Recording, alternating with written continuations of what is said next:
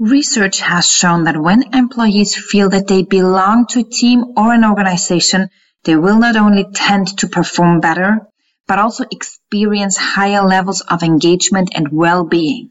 But our feeling of belonging at work has become challenged over the past year as we've shifted away from in-person interactions and found ourselves relying on video calls and screen activities to stay connected.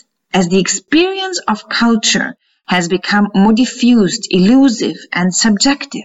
How can senior leaders foster a greater sense of belonging among employees? I'm thrilled to discuss how to create a culture of belonging in a hybrid work environment with Asif Mustafa.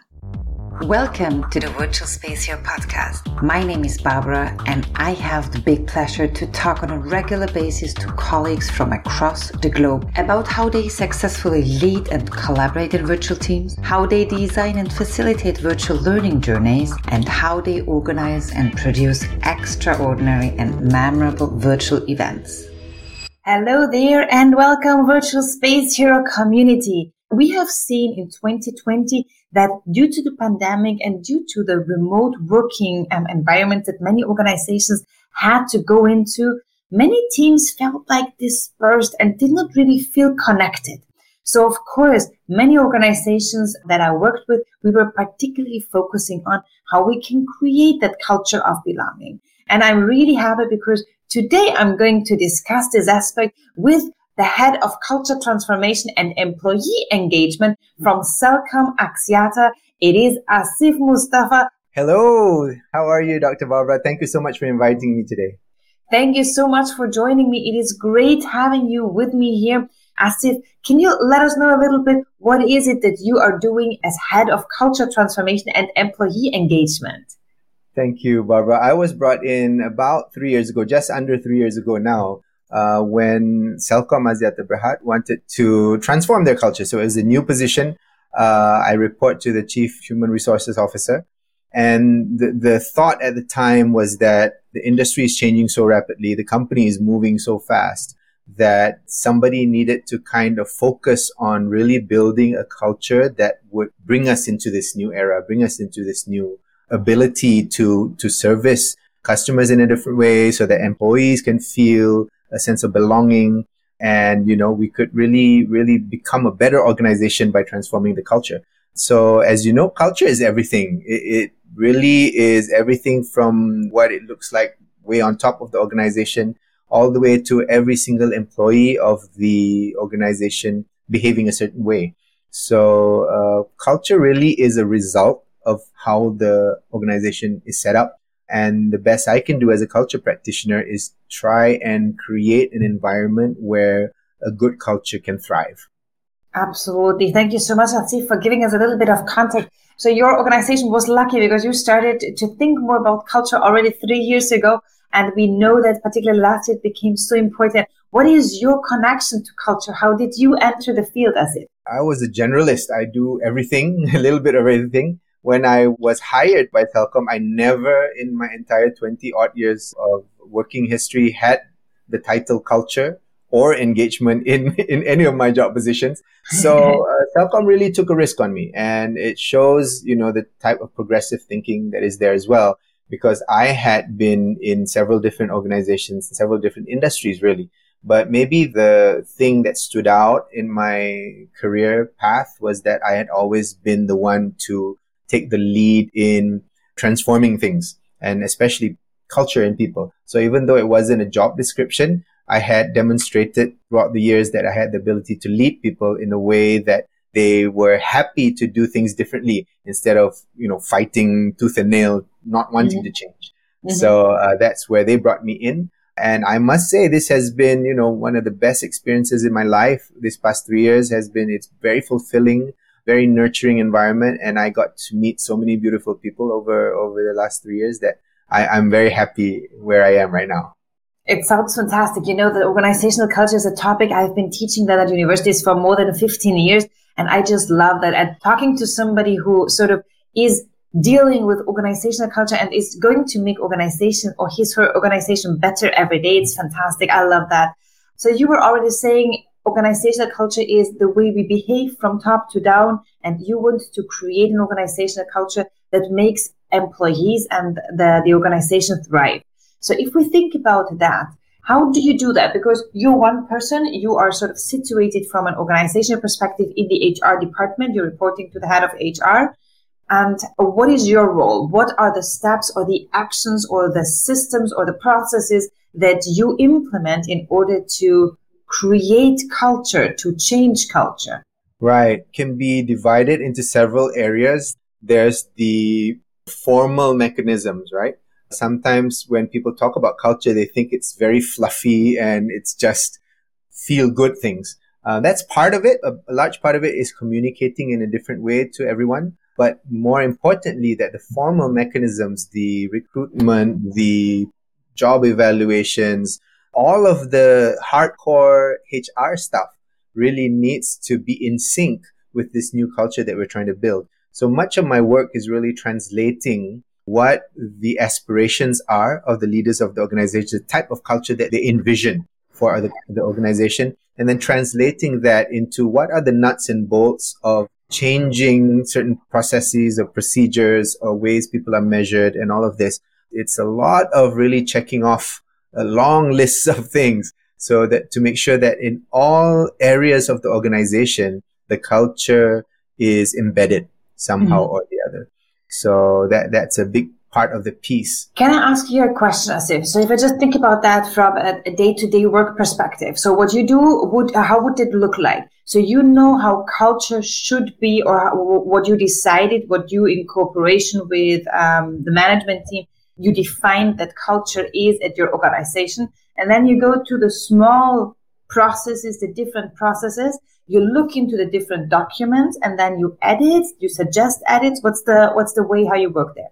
Well, let, let me tell you about how we started. Since it was the journey wasn't that long ago, it was only three years ago. Uh, and what happened was a new CEO came on board right before 2019. At the end of 2018, a new CEO came on board, and he inherited an organization that had gone through several attempts of shifting the culture. So the past couple of CEOs had their own spin of things. Um, but when I came on board in first Jan 2019, first thing that the bosses told me to do was you need to meet the people and find out uh, what's going on. You need to understand and you need to listen to people. So I took that listen thing very seriously. I said, okay, I need to listen to people. And uh, my boss said, here's a plane ticket. It was an open plane ticket. So he made me go to every single small town that we operate in in Malaysia. And we operate in every town, uh, every single state in the country. So I traveled the most part of the first six months of my job. I didn't do much else than meeting people. So I had met, I think the last count was over 90% of the people working at that point in time, face to face. So in those meetings, all I really did was listen. I opened up. I said, share what, what's going on with you. How can I make it better for you? And after meeting all of these people, I think the main success of what that was, was it created a sense of openness among people as well as really lifted my credibility as a leader because now I understood people and people had met me face to face and I had shown that I am ready and open to listen to them. Uh, and that was very critical to me as I thank uh, my bosses for having the foresight uh, and, and knowing that that was important for me. So what was incredible is after that session, then I spent a lot of time with the senior leadership, including the CEO. And then we sat down and said, this is what's really going on.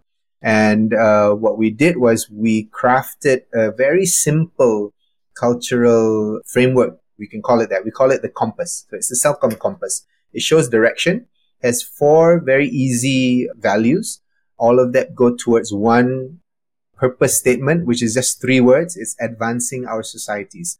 So then once we had that in place from the top, my job was to go around again around the country and make sure that everybody understood this. We played games, we did role modeling, we had uh, role playing games so that people could understand what it meant to advance the societies and they could understand what it means to live the four corporate values that we have.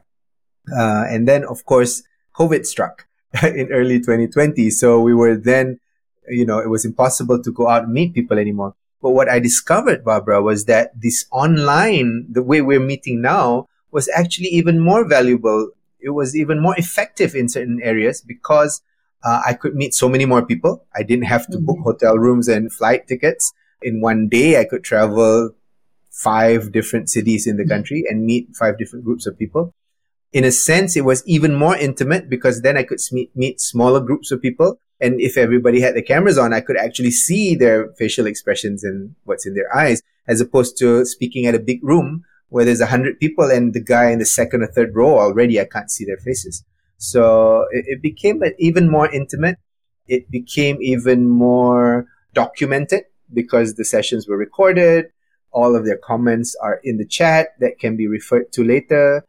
I think what happened was beneficial in a way. So it helped me get my job done better with the advent of working remotely. I think it's very interesting what you're saying because I also can understand that, particularly in such a big organization, how many employees are we talking about in your about company? 3,500. So I imagine that must be like amazing um, how much you can, the bigger scope that you can reach with a virtual sort of um, setup setting. And I know that you do a lot of virtual work and virtual keynote speaking as well. So I assume that you, of course, have also the proper sort of didactics or virtual facilitation techniques to make it sort of an, an, a great experience. And I think with that, it's already like very valuable for this setting, for your organization to have the possibility to test this all in a virtual way. And also, of course, for you, it, how to say it, it was the next step to go into the virtual, but also now into the hybrid setup, right? Right. Now we're, we're half of us are working from the office and half, like today I'm working from home.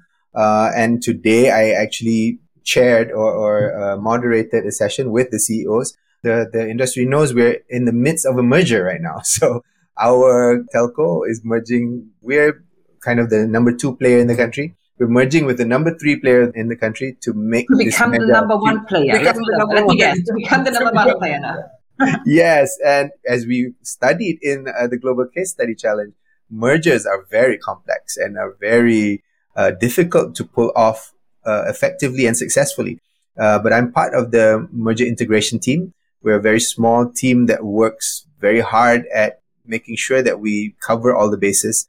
Uh, and I'm in charge of the merge target culture. So it's interesting that you're talking about, you know, hybrid work because we're definitely planning for that. We don't expect this to go away soon and we don't expect things to go back to pre 2019 anytime soon. So and, we're and anyways, expecting- let me just add. I think even if we go back, I think we cannot expect that our employees want to go back full time. I think that's exactly. also one of the challenges, right? Exactly. So we we're already addressing that, and we're already uh, thinking of ways to make it better for people. I think now that people have experienced remote working, I mean, you do the research. I think that's one of the reasons the great uh, resignation is happening in the US and other parts of the world is people now realize that hey, my life is so much better now that I'm working at home, close to my family, close to my pets.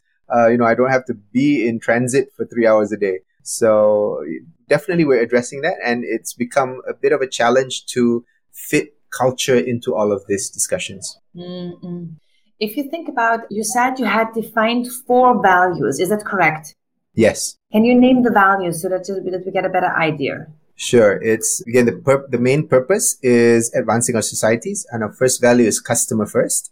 Second is learn and innovate. The third is respect for individuals. And the fourth is uncompromising integrity. So yeah. those are our four core values.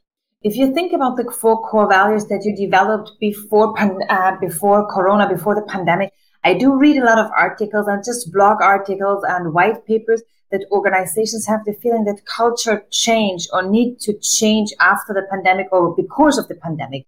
Do you have a feeling that your values might be changing or are the values the same, but the way that they are sort of embedded in the teams might be different? What do you think? Yeah, I think the values remain, uh, and it was designed in a way that it was a long term we uh, alluded to faith when we talk about the values because that is something that is inherent in us and we believe in them. But in order to achieve living those values, obviously the ways and means of doing those things change. Perhaps yeah. the ways of work have definitely changed pre-pandemic and post. But I think the values themselves, they're, they're unchanging. They're, they're mm-hmm. here to stay. Mm-hmm. And if you think now, um, so you already said you're preparing for hybrid, and we're going to talk about the merger in a second, if you if you allow me to. So um, if you think about the the hybrid aspect, the virtual work, what did you do in your organization to create a culture of belonging? Like if you if you want to start maybe to think about and reflect, what is it that you did last year when we all went virtual for a certain amount of time? And also, what are you planning to keep in a hybrid organization to keep that culture of belonging growing?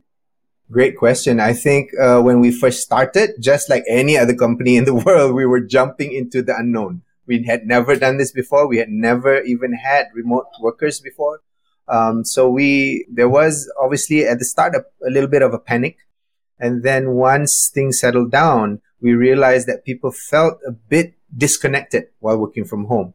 So what we did was we instilled quite a few uh, formal programs, which included hangouts. You know, they were informal events. However, they were structured and they were scheduled. So we had organizational wide hangouts. I spoke to each of the group heads, all of the C levels, and they organized their own hangouts within their teams. And it had become a sort of a culture. We knew that one time in the week, we'll relax with our team members virtually.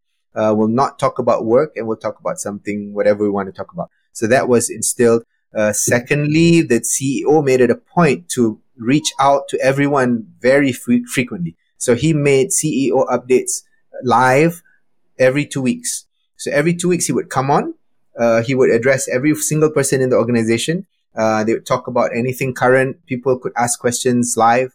Uh, and that definitely created a sense of belonging because people all over the organization said, I've never worked for a company where I had this much access to the CEO.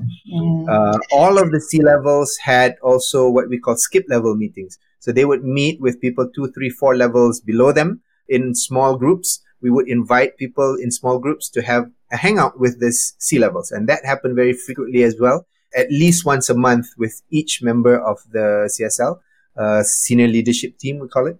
So it was, you know, these sort of activities created a sense that they're not alone, even though they're working alone at home. Mm. And it's fantastic because very often I do see that C level is being perceived as not approachable and very far away. So the moment that you sort of give more, more closeness between the top of the of the of the of the pyramid at the end and the bottom of the pyramid, we do know that this creates a big sense of um, of belonging and probably also it takes away uncertainty because I imagine that last year also uh, your managers were addressing sort of what is going on with the company. And I had the feeling in many organizations, there was so much uncertainty that was left on the people that even sort of increased the emotional and the virtual burden of the pandemic year. Because if I don't take away the uncertainty of what the sunshine is going on in my company, a lot of people were scared. They were yeah. scared because they don't, they didn't know what is going to happen with my organization if we cannot work for like three months or if we we reduce our our sales for a certain amount of time, whatever. And I think this this probably also creates an, a great sense of team belonging. Yes, and we're of course we're blessed that we work in an industry that was indispensable. Actually, demand went up during the pandemic. Data demand went up, voice went up. So you know people need to be connected because we're providing connectivity. So one of the interesting items was that because we just launched this new purpose, advancing our societies, and we have a vision of becoming the most inspiring digital organization. Uh, our CEO, when the pandemic first hit, ran the organization via the BCM. So he, we dismantled the normal uh, hierarchy. The business continuity management group ran the organization. I was invited into that group as well. So we met every single morning. CEO would chair every single meeting every day, every day at eight o'clock in the morning. So one of the decisions we had to make was that actually every decision we made, the CEO would play actually my role. I was so blessed because I didn't have to do this. He would ask the decision makers, are we making decisions based on our purpose? And is this in line with our vision? Are we becoming more inspirational by taking this decision or should we do it somewhere, something else? So that really helped to drive the culture throughout the organization. And one of the things that the government mandated for us early in 2019 was that all telcos needed to provide one gigabyte of data to every single subscriber for free. So mm-hmm. all telcos had to comply with this. And because we had this purpose of advancing our societies and we wanted to become the most inspiring digital organization, when the decision came to how do we provide this data to other people, we had that context in mind. And because we have a value of customer first, we said, how can we make this as easy and as seamless as possible? How can we proactively communicate to our consumer base, which is, which runs in the tens of millions of people? How can we tell them that they already have the free gigabyte of data? Don't worry about it. We're going to use your free data first before we even tap into the data that you paid for. And this contrasted so deeply with other telcos who being the normal businessmen that they were, mm. made people fill out a form. You have to fill out this to get your free GB. You have to run, basically jump through hoops to get something for free. So when consultant did a study of all telcos in Malaysia and how they would, how consumers were treated by their telcos, we came in heads and shoulders above all of our competition because we came as real, as humane, as humans, you know, really caring about what people needed and providing things easily for them. I think mm-hmm. that made a huge difference. Super interesting. Um, thanks so much for sharing also those um, those details about um, what you are, are undertaking. What specifically was it about the CEO updates that contributed to a sense of team belonging in the remote context? Was it transparency, accessibility of CEO, authenticity, or personal traits? What do you think, Asif? Thank you, Doug. I think it's all of the above, but the key to me was accessibility because again and again, I heard throughout the organization, people were saying, this guy is so accessible. I can, you know, I can have a meeting with him. I can call him up. He's always available. Every two weeks he's there. And because it was scheduled and because it became routine, people had that sense of comfort. So we addressed the unpredictability that we were talking about just now, Barbara. We addressed the uncertainty that people feel. Because if it was regular, like clockwork, people knew that CEO is going to be here. He's going to address our fears. If we're worried, we can ask him a question. That all proved to be crucial in, in providing and building this sense of belonging. Mm. And I also think that the, the other measure that you talked about, where um, one manager was um, meeting with teams of two, three level. levels below. Yeah, exactly. So I also think this is the same. It just takes out the hierarchy and uh, it creates much more an approachable an approachable manager um, figure there. And yeah. I also just think about, I'm not, I'm not sure if you have ever been working with a reverse mentoring program, um, Asif, but I know in, in Austrian banks, it was very common, um, like 10 years ago or five years ago, I had three companies that I was following that they were implementing reverse mentoring programs. And the idea was to have the manager, the big CEO, being um, teamed up, mentored up to say so with one of the youngest and less experienced, wow. um, newest um, team members of that bank. And the idea was that the younger team member became the mentor because wow. we assumed that younger team members, they have sort of the digital skills to sort of transfer the knowledge, the know-how to the usually I trend older um, C-level managers. And also this, this approachability that includes a reverse mentoring was also something that was always pointed out by the young um, employees of that company, of that bank, how um, incredible that was perceived. That's amazing. That's that sounds something that I should look into as we build the MergeCo culture. Thank you so much. But you know, we operate in Malaysia and we have a very deep sense of of respect for elders, particularly. Mm-hmm. So that sometimes translates to not being so upfront and honest, not speaking your mind, especially in front of leaders, and there's a sense of very deep respect for hierarchy. So we had to address that head on. And we had to, when we say our culture is, uh, the value is respect for individuals, we had mm-hmm. to play out that scenario where you had to speak to your superior about something that is not right. So we had to train people to do that because it's, it doesn't come naturally. And we had to show people that if you respect somebody, you need to tell them the truth and you need to be upfront with them. I mean, maybe in some European countries, this is normal, but for us, this is since we were born, this is never done, right? So we had to train and teach people how to do this. It's such an interesting aspect that you're bringing up because certainly that's something that we also address to some extent um, in the live sessions of the Global Case Study Challenge, where we do see that in intercultural teams, some have a very direct way of communicating. Other cultures might have a rather indirect uh, way of face saving and not saying what they're really thinking because they might feel ashamed or might ashame somebody else. And um, that's also something that we, of course, try to sort of reflect on with our uh, with our learners throughout the journey. Yeah, interesting sure. um, how you were doing that. Uh, how how were you addressing that? Were you doing trainings? Was it a yeah. campaign that you were running? What were you doing to to address the topic of speaking out um, what they want to say? Yeah. It's a mixture of both. We do have training, specific training on having difficult com- conversations. Uh, but we had a roadshow when we talked about the values. So when we came to respect for individuals, one of the things we called out was exactly that. We said, in order to respect people, you need to tell the truth. And sometimes by telling the truth, it, it's a bit difficult, but here's how you do it. So we gave them steps on what to do, how to do it. So it had to be that level because we assumed that nobody knew how to do this because mm-hmm. it's just not part of our natural culture that we were brought up in. Mm-hmm, mm-hmm. Cool. Thanks a lot, Asif.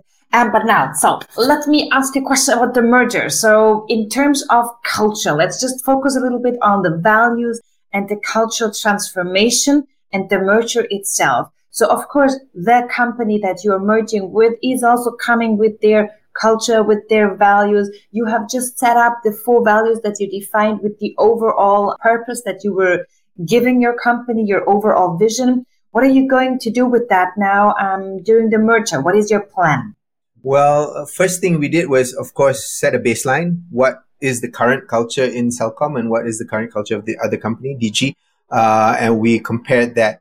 I think what was surprising, and obviously I can't go into details, but what was surprising was how close the two organizations were in terms of culture. When the perception on the surface was that we are more of a government kind of linked company and, you know, we're more staid and boring and, and very proper. While this other company was young, upstart, they come out of Norway, so they're a bit, they have that sort of culture going for them. And they thought it was going to be a huge clash of cultures. But when we did a baseline and when we started speaking with people, uh, what was surprising to many people was that the culture was so close. And I think this was because we started on this culture transformation journey three years ago. If you had spoken to us perhaps four years ago, it would have been a really different organization.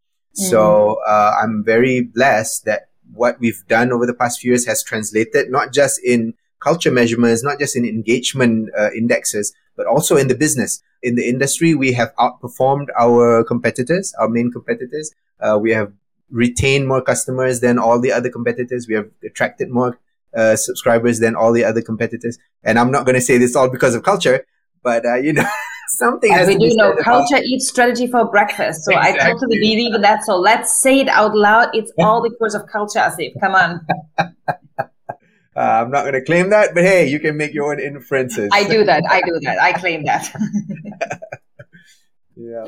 Cool, cool, cool. Thank you so much for sharing that as well. Very, very interesting. And you know that one of the tools that I usually that I used once with a with a very big merger was the uh, the Cameron Quinn framework of the competing values.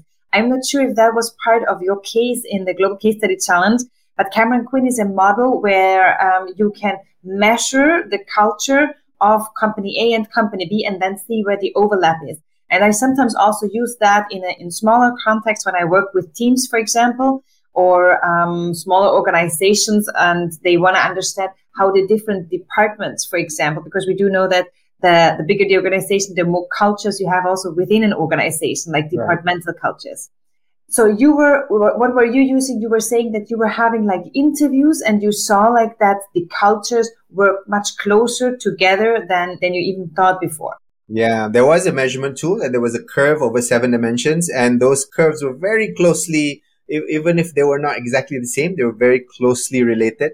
On top of that, we had interviews with all the C levels and we had even interviews with key customers. So all of these aspects brought us into a place where we could explain the current culture as well as with the interviews with the senior leadership set uh, the stage for setting up the target culture for the merge MergeCo. Fantastic. I would love to know what is it that particularly strikes you about culture? What is it that motivates you to work on culture and cultural transformation as your job is about? Right. Uh, like I told you, this current job is so fulfilling and so nurturing for me because we have a value that says customer first.